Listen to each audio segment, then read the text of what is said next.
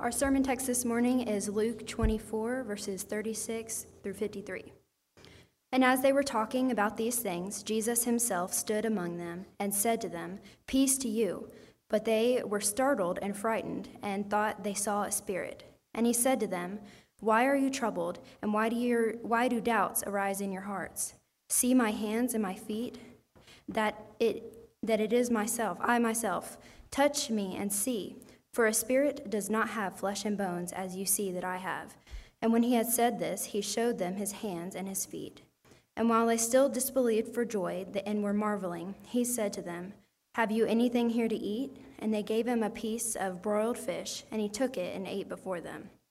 Then he said to them, These are my words that I spoke to you while I was still with you, that everything written about me is the law of Moses, and the prophets and the Psalms must be fulfilled. Then he opened their minds to understand the scriptures and said to them, Thus it is written, that the Christ should suffer and on the third day rise from the dead, and that, re- and that repentance for the forgiveness of sins should be proclaimed in his name to all nations, beginning from Jerusalem. You are witnesses of these things. And behold, I am sending the promise of my Father upon you, but stay in the city until you are clothed with power from on high. And he led them out as far as Bethany, and lifting up his hands, he blessed them. While he blessed them, he parted from them and was carried up into heaven. And they worshipped him and returned to Jerusalem with great joy and were continually in the temple blessing God. You may be seated.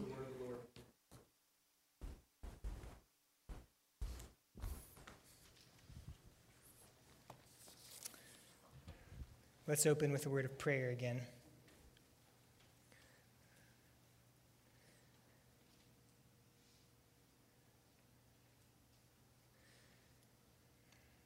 Our Father, we ask to hear from you this morning, that your still small voice would speak into our hearts in whatever way we most need it. We set aside this time as we expectantly wait to hear from you. Speak, Lord, for your servants are listening. In the name of Christ we pray. Amen as you've probably noticed as Liberty was reading that, we are in our last week of the Gospel of Luke. Um, that, and that whoop is, is not because, oh, we're finally over, but it's been so awesome. And uh, uh, this is week 64 in the Gospel of Luke. I've told people I'd only been at Vine Street for three months when I started this series, and it didn't occur to me that this would be a very long series when I started it. Uh, we began this in Advent of 2019. We obviously didn't preach straight through, we also did other series in between. But uh, to give some context, when we began this series, COVID 19 wasn't a thing. And I guess technically it was a thing, but no one had heard of it yet. Um, when we began this series, very few of us had ever heard of Zoom. Uh, very few of us had ever heard or knew what an epidemiologist was or had ever cared about virus case numbers. When we began this series, some of you weren't married. And when we began this series, some of you couldn't vote yet. It's a terrifying thing.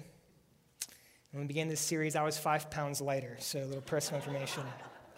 So, how do you conclude a 64 week sermon series um, that's had just so much rich uh, rich content in it, and this moved us and taught us in so many ways.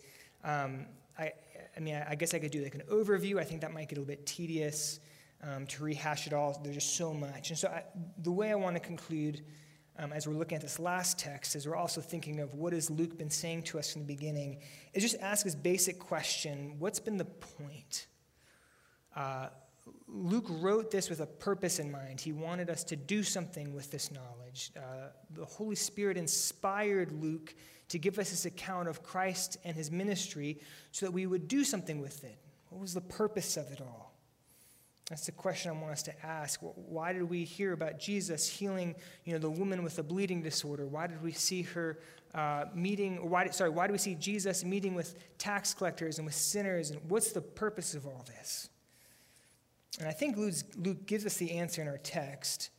But the answer is the reason that God, by his Spirit, inspired Luke to write this gospel, to give it to the early church, to be passed down thousands of years later for us at Vine Street Baptist Church, is that we might then go and bear witness to the forgiveness of sins that's found in the death and resurrection of Jesus Christ. So, the outline for us this morning first point is Jesus, Jesus' assurance.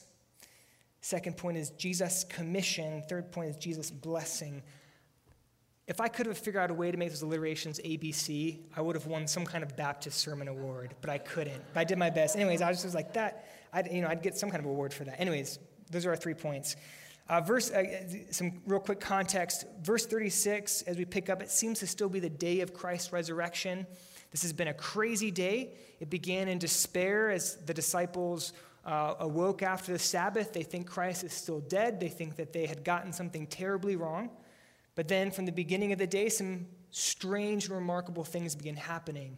Women go to the tomb, and the tomb is empty, and they see a vision of angels who tells them that the Christ has risen. And then two disciples, as they're going home from Jerusalem, actually walk with Jesus for a few hours before he reveals to them that it is he. And then Peter himself sees Jesus. And so this day that began in such darkness and despair is beginning to change quite rapidly. And the disciples are coming to understand and beginning to believe it might just be true that Jesus is not dead, but he is alive. And that's where we pick up in verse 36. So follow along as I read uh, 36 to 43. And as they were talking about these things, Jesus himself stood among them and said to them, Peace to you. But they were startled and frightened and thought they saw a spirit. And he said to them, Why are you troubled? And why do doubts arise in your hearts? See my hands and my feet, that it is I myself. Touch me and see. For a spirit does not have flesh and bones as you see that I have. And when he had said this, he showed them his hands and his feet. And while they still believed for joy and were marveling, he said to them, Have you anything here to eat? And they gave him a piece of broiled fish. And he took it and he ate it before them. So, as the disciples are meeting, as they're hearing these reports of having seen Jesus, all of a sudden Jesus himself is among them. And it says that uh, they were frightened. And I think the reason why they're frightened is pretty obvious. The image is that Jesus materializes out of thin air. All of a sudden, he's there. And that would be unnerving for anyone to have someone just appear next to you. And also, once again, it seems like the disciples don't recognize Jesus. We saw this with the disciples who were going to Emmaus. Um, it would seem that Jesus, in his resurrected body, although he looks like a human, Again, the disciples walked with Jesus for two hours, not thinking anything strange about him, but he somehow looks different in a way that the disciples don't recognize him. And so here, this person appears. They don't recognize who he is right away, and they're afraid of him. They think he's a ghost. And so Jesus begins to offer them assurance because how he begins to them is, Peace be with you. He comes to bring them peace. And then as they're frightened, he offers them some assurance. And I want to just first point out the gentleness of Christ. In verses uh, 38, he says, Why are you troubled? Why do your doubts arise in your hearts? The disciples, if the crucifixion of Jesus was a test, they did not pass. Uh, none of them understood. All of them abandoned Jesus. They did not show their best showing. But Jesus' first words to them are not, Shame on you. It's peace be with you. It's words of concern and care. It's like when you're a parent and your child is afraid if they have a nightmare and, and, and they wake up screaming and you go into their bedroom. As a parent, the first thing you want them to know is, It's me, it's me, it's okay, I'm here. That's Jesus' first response to the disciples in their fear. He says, Look, it's me. And he assures them by showing him his hands and feet. Verse 39 See my hands and my feet, that is I myself. He shows them the scars on his hands and his feet. Because honestly, who else would have scars like that? People don't live to tell the tale of a crucifixion. It's like, look, it's me. You can tell by the scars. But when Jesus is showing them his scars, he's not just helping them identify him, he's also showing them something deep about his love for them. As they're afraid, as they're fearful, he's not only saying, Look, it's me, he's saying, Look, look at how much I love you. Look at the evidence of my concern for you. And this is important because Jesus is about to send out his disciples with a sacred commission to go and bear witness. and it's going to cost them. And they are under no illusions over what it might cost them because they have just witnessed firsthand what the crowds did to Jesus. They watched them beat Jesus and crucify him. And so they, they full well know if they go proclaiming the same things that Jesus was proclaiming, that may happen to them. And so Jesus is assuring them see my scars, see how much I love you. You don't need to fear because Jesus bears these scars forever. You may not know this about me. When I was in middle school, I had plastic surgery. Uh, I was in a skateboarding accident and I got a cut on my face that went from my face tissue onto my lip. And we went to the general practitioner and he said, Well, because it's two different tissue types, your face and your lip, if I stitch it up, you may have a crooked lip line. And I'm like, Sweet, let's do it. And my mom's like, No, we're not doing that. So we went to a hospital and we had a plastic surgeon stitch me up. So I guess it technically wasn't plastic surgery, but it's a fun story. But here's the point when we have scars, we do what we can to minimize them, unless you're a 14 year old boy. But again, I'm glad that I don't have a crooked lip line. We try to minimize scars. We put on makeup to cover it up. They're blemishes. But here is Jesus, and he's bearing the scars of his crucifixion into eternity. And what's even crazier, though, is that Jesus is in his resurrected body. It says later in the Testament that his body is the first fruits when whoever has trusted in Christ at the end of the world is resurrected back to life, we will get new bodies, and they'll be like Jesus' body. His is the first. There'll be bodies that are freed from all the ailments of the fall, all the ways that, um, that, that disease and, and, and, and sickness affect our bodies. They'll be freed from the effects of aging. They'll be perfect bodies. But on Jesus' perfect resurrected body, he chose to have the blemish of scars remain forever. Not because he needs to remember what happened, he lived through it. You got to think of the trauma of going through crucifixion. I wouldn't want to remember if I were Jesus. But in his resurrected body, he keeps his scars. And guys, I mean, you know, the, the, the, the Sunday school flannel graphs of like Jesus with a little like house nail in his hand is not accurate. There would have been stakes gone through his wrists They'd have to be strong enough to hold up a, a, a, an adult man as he writhes for all of his worth on a cross for hours on end. These would have been massive, ugly, hideous scars. And Jesus, on his resurrected, beautiful, new forever body, he opts to have scars forever to remind us this is how much I love you. This is what I'm willing to do for you. The lengths he's willing to go to rescue us and claim him for ourselves. And this is why Christians throughout the centuries have spent a lot of time meditating on the wounds of Christ, the scars of Christ, the fact that for all eternity, Christ will bear the marks of what he was willing to do to chase after us and make us his own.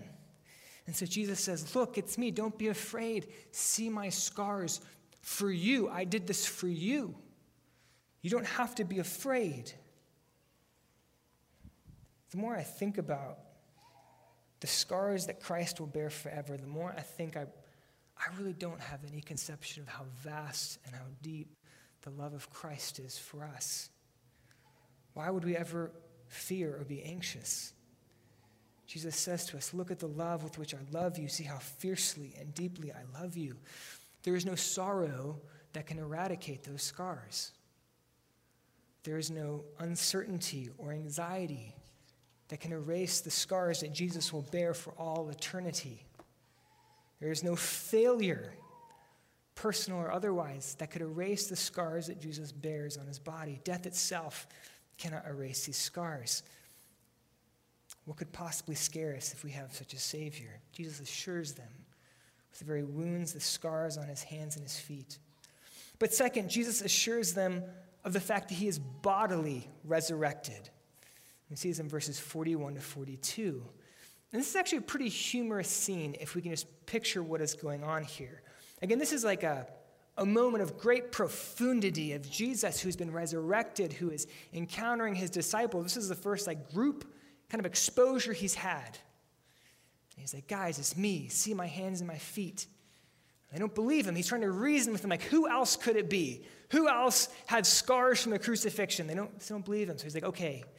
And we have this scene. Again, there's, there's humor in this where he eats a piece of fish. You can imagine the moment, again, like it's like the, the swelling anthem of the choir and the background music, and then all of a sudden it's just silence as they're like watching Jesus. He's like, ah, see, mm, it's good. Mm, watch me swallow. Mm, I'm real, guys. Like it's a humorous scene. Like in the middle of, of this, we get this instance of Jesus eating a piece of fish. But Jesus is willing to do this kind of silly act, not to give us comedic relief, but because it's really important. He needs his disciples to know he was bodily resurrected. His body was resurrected and transformed. Because at the end of the day, all of Jesus Christ's claims, the one, all of his claims that matter, the ones that are significant, depend on him having been bodily resurrected. If Jesus Christ's body was not resurrected, if, he, if that was just a spirit, well, then death has not been defeated. Because there are other times when spirits would come back from the dead and talk to people. In fact, 1 Samuel 28, King Saul, at the end of his life in desperation, calls up the prophet Samuel and speaks with him. He calls Samuel back from the dead. That's pretty miraculous. That's certainly not a normal occurrence, but Samuel's body is still dead. There is no undoing of death in calling Samuel's spirit back. But because Christ was bodily resurrected, because his body was brought back from death, what that means is that in the resurrection, death itself is starting to become undone. Jesus was bodily resurrected. He's overcome death. If Jesus hadn't been bodily resurrected, he would not have been able to bring salvation. Again, when Jesus died, he was offering up to God the Father a sacrifice uh, in place of us. He was saying, God, I will, I will drink the cup of your wrath on sin for all who will believe in me. But if Christ has not been resurrected, Jesus had a tragic miscalculation because it means that it didn't work. Anyone can die for someone, can claim to die for someone. It's a very, you know, poignant imagery, I suppose, but doesn't accomplish anything. It would have been a tragic miscalculation. But because Christ was bodily resurrected, that's God saying, I accept. Christ's death for us, it's enough to cover all sin, to cover all our shame, all our guilt. There's nothing more we have to do. It's enough. So Jesus is willing again to stop to do this. I mean, come on, it's the risen Lord of life. He's got better things to do than eat a piece of broiled fish. But he's willing to do that so that there's no question to his disciples. Jesus has come back from the dead, he's been resurrected.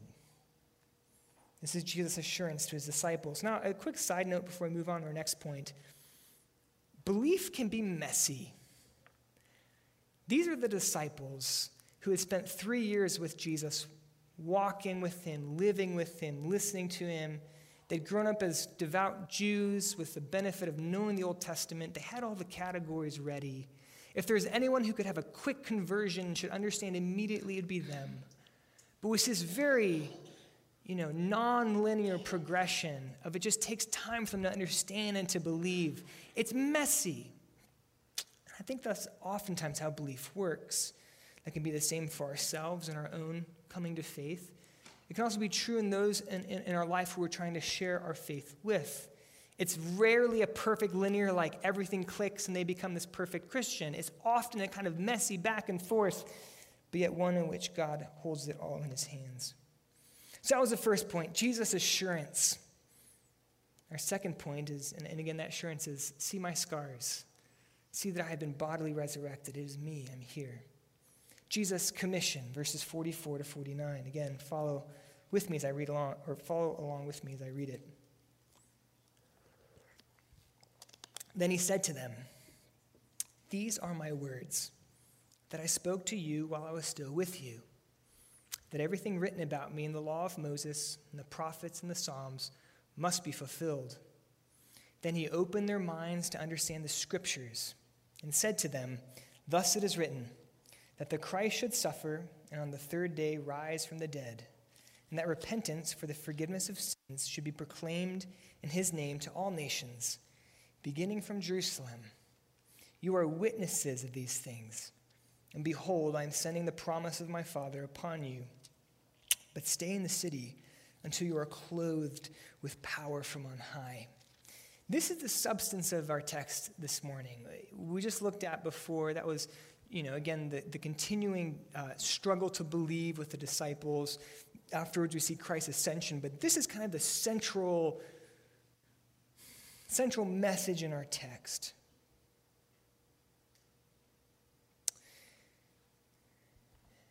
And again, while I mentioned verse 36, it looks like we're still on the day of Christ's resurrection. In verse 44 to 49, it's probably better to see that as a summary of what was talked about, taught over the course of 40 days. We're told elsewhere in the New Testament there was 40 days between Christ's resurrection and his ascension. And so it's better to see these five verses as kind of summarizing what was Jesus teaching his disciples in those 40 days. And if we could summarize them in five verses, what is most important that Jesus is trying to communicate? Again, it says that um, he opened their minds to understand the scriptures. In verse 44, these are the words I spoke to you. This is what's most important for you to understand as you go forth and begin the church.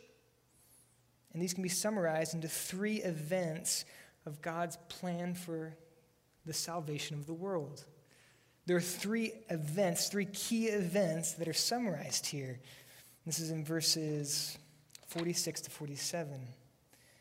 And the first event that is summarized here is that Christ should suffer. There's a common phrase in Luke where he says it's necessary for Jesus to suffer. In fact, it says it right in verse 26 earlier in this chapter when, God, when Jesus is speaking to the disciples on the road to Emmaus. He says, Was it not necessary that the Christ should suffer these things. And then, even earlier, when he's speaking to the women at the tomb, he uses different language, but the same idea. He says, The Son of Man must be delivered. You know, wasn't it not told you that the Son of Man must be delivered into the hands of sinful men? The first key event was that Christ should suffer. It was not an afterthought, it was not a plan B, it was not a contingency plan. It was always the plan, and it was necessary.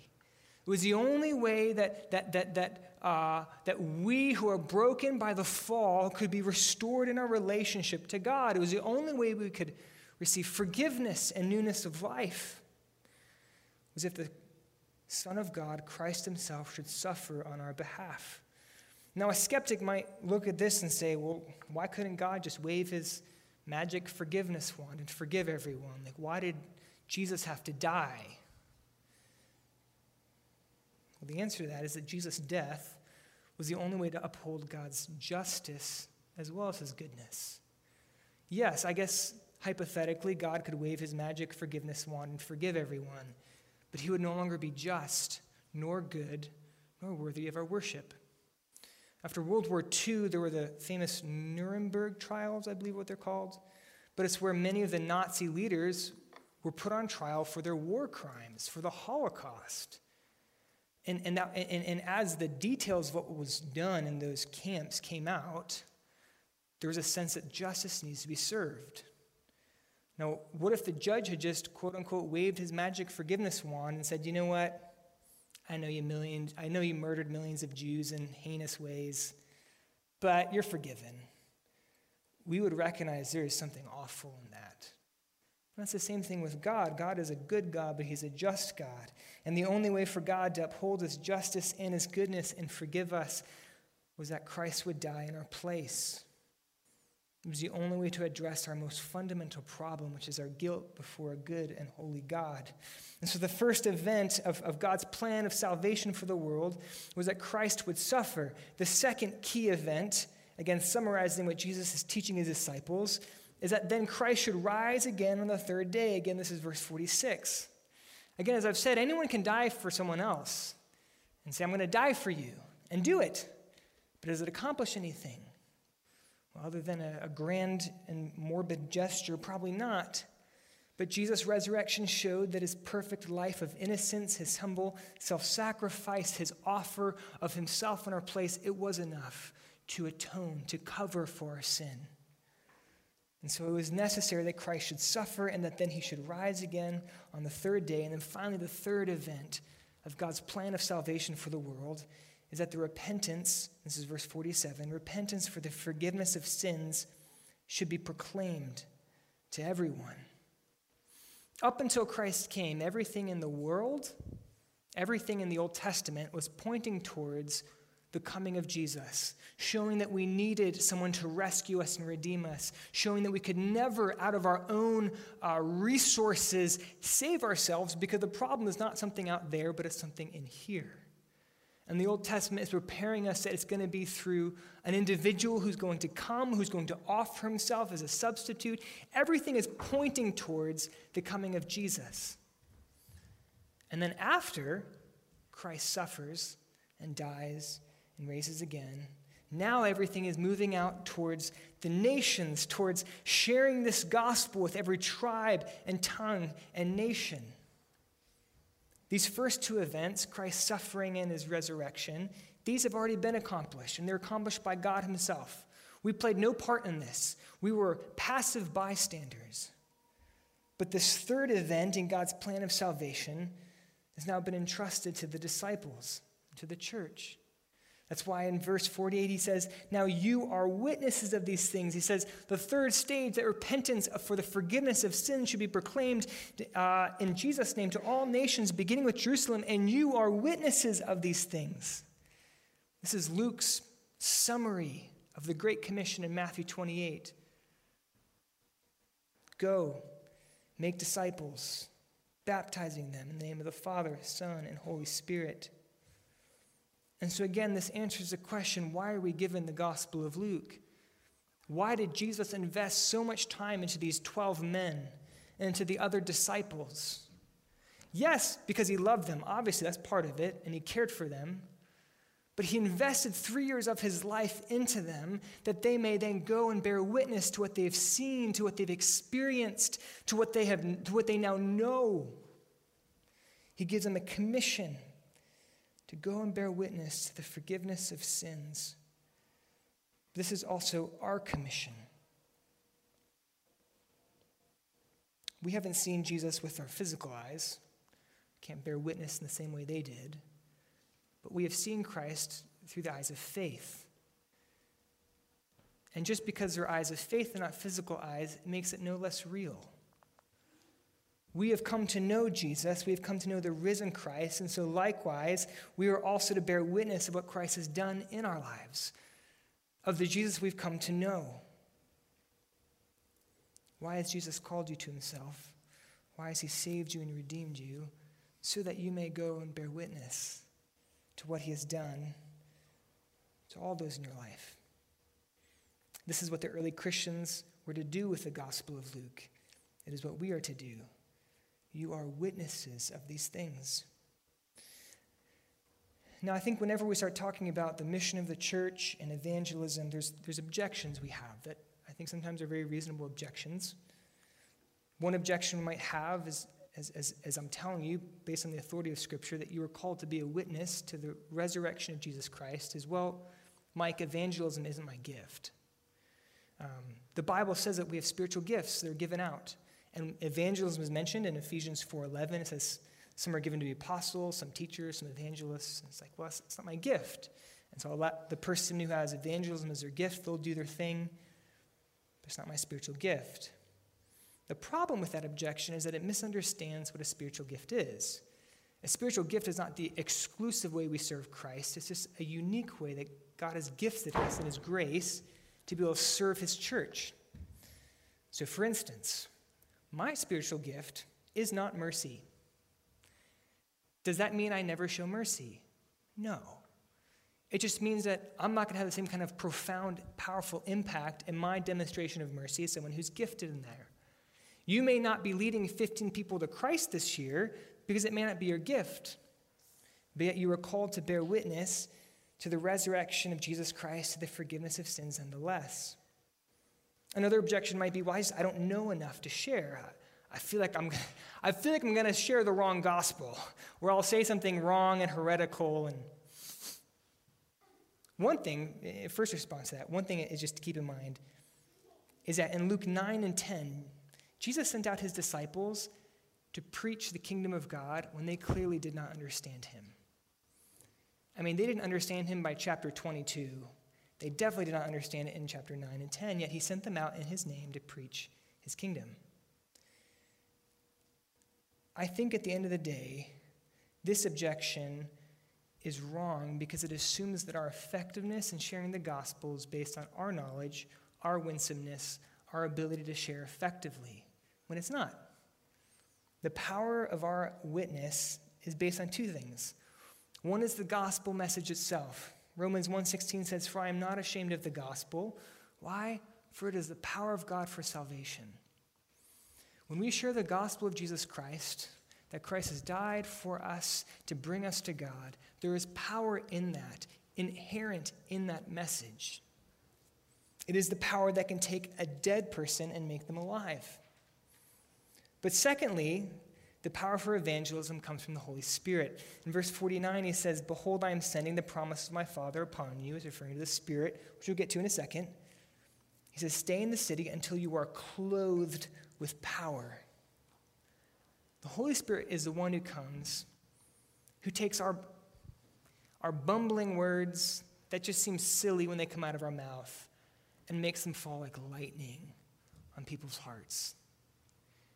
It's interesting because I get to preach a lot. I see this all the time. But there are times when I feel like the words I'm saying are ridiculous.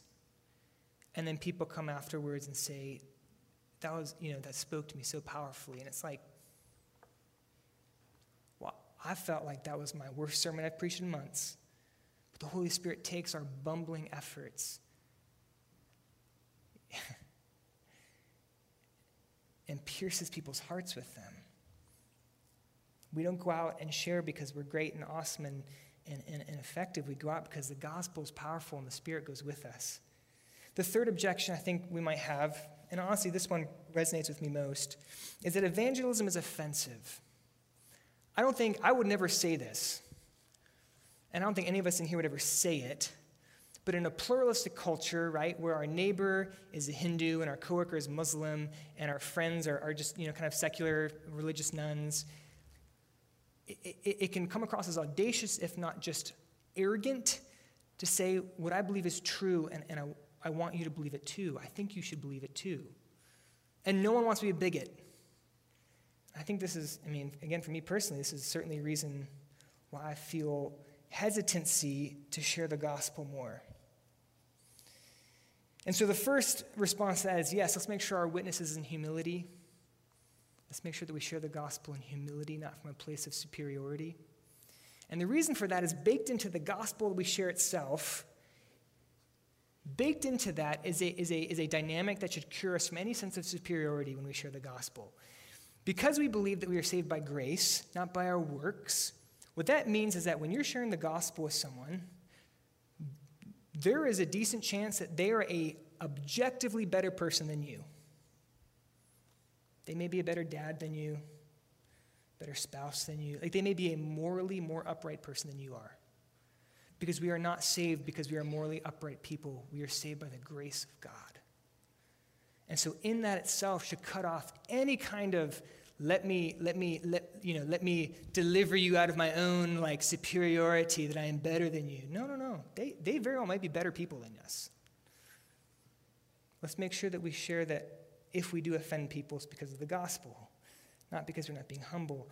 But second response to that objection is that I really think we need to very gently and very wisely challenge the relativism of our postmodern assumptions because they are neither livable nor, when you think them through, are they intellectually compelling.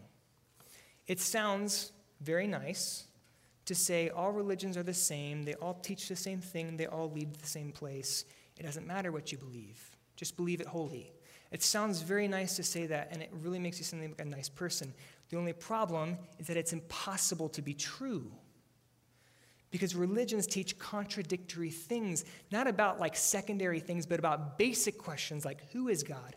What is he like? What are people like? Why are we here? Where are we going? Religions say contradictory things about those basic questions. And so it may be the case that Islam and Buddhism and Christianity and Judaism are all false, but they can't all be true. It's just logically impossible. And to say, well, I'm just not going to pick, I'm just not going to choose one. I mean, at the end of the day, you have to choose a worldview. You have to choose a belief system and say, I'm just not going to pick. All you're saying is, well, they're all false. Because they all make contradictory claims. One of them's right, or all of them are wrong, but they're not all right.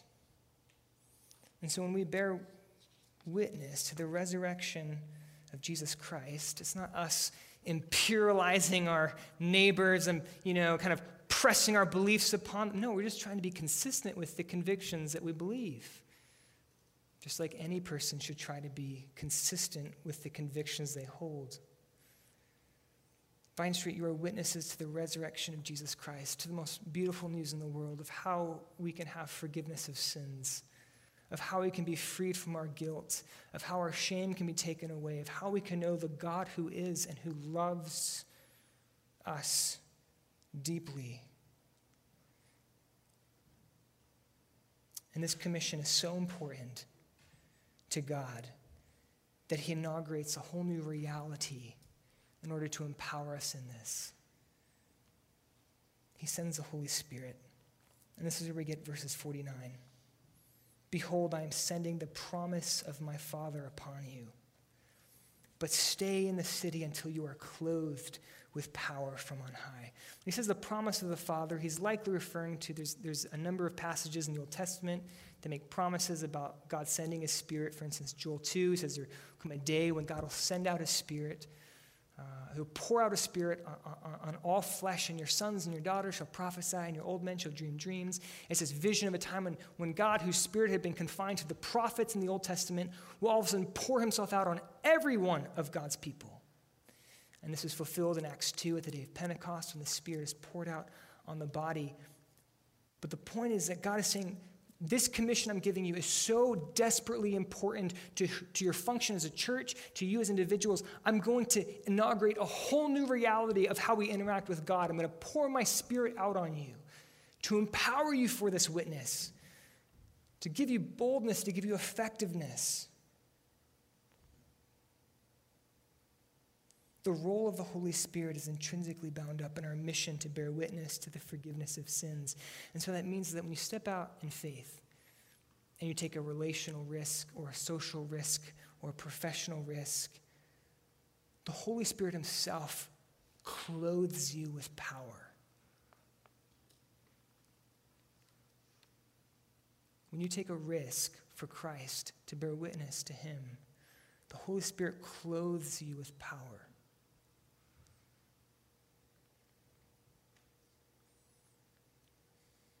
Jesus suffered and died, but he rose again. It was God's plan from the beginning to restore broken humanity to relationship with himself. And Jesus calls his disciples to himself to prepare them, to prepare us, that we might live as witnesses to this great reality. It was their commission, it is our commission. This brings us to our third and final point, which is Jesus' blessing. Again, follow along as I read verses 50 to 53. And he led them out as far as Bethany. And lifting up his hands, he blessed them. And while he blessed them, he parted from them and was carried up into heaven. And they worshiped him, and they returned to Jerusalem with great joy, and were continually in the temple blessing God. I want you to notice something with me. In verse 36, Jesus begins the story with a blessing. He says, Peace be with you. And in verse 50, he ends with a blessing. The picture is as Jesus is ascending into heaven, his last words to his disciples are a blessing. Now, what is a blessing?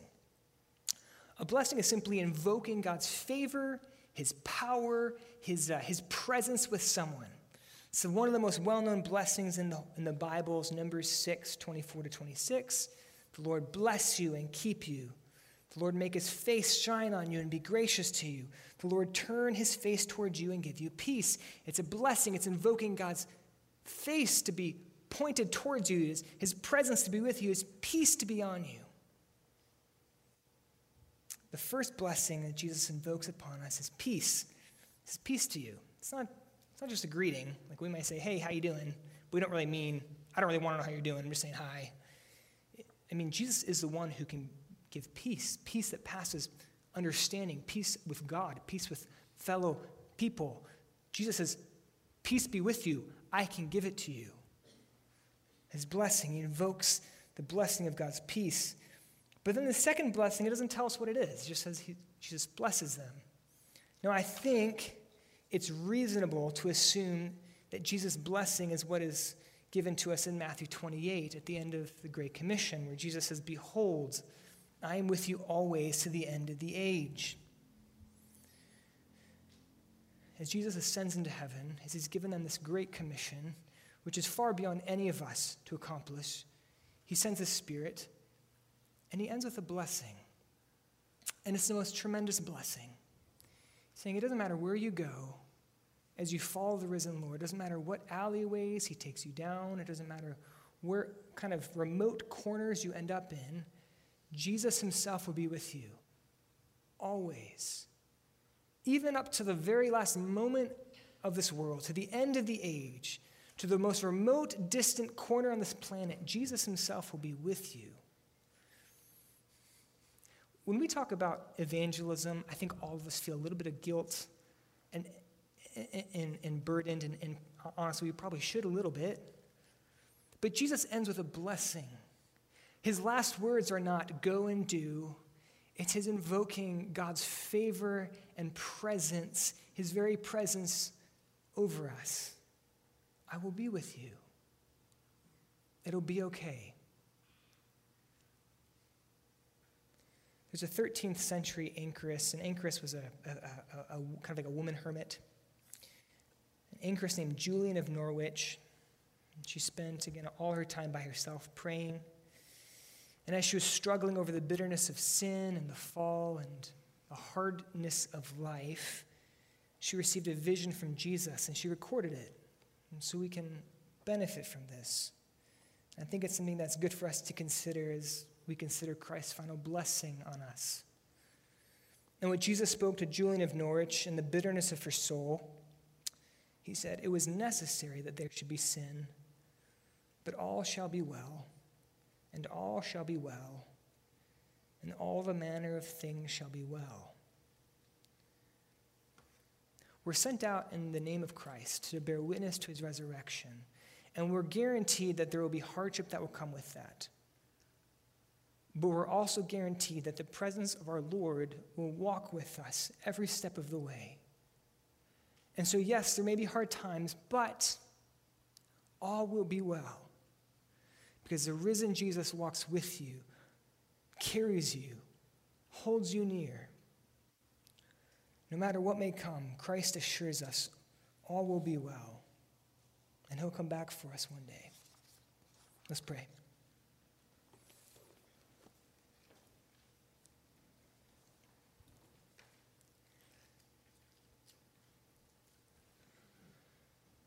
Jesus, we don't even know how to respond. That you have called us in your mercy and grace and given us a commission that is so wonderful and beautiful. That you have loved us with a never ending love, that you bear on your body, even now, the marks of your love.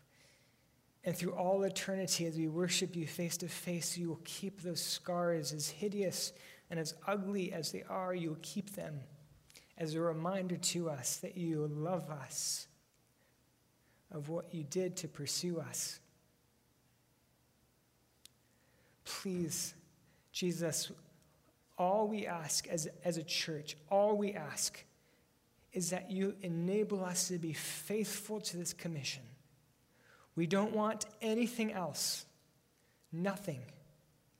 May we bear witness to the resurrection with the, every breath that we have. Bear witness to the forgiveness of sins that you offer freely.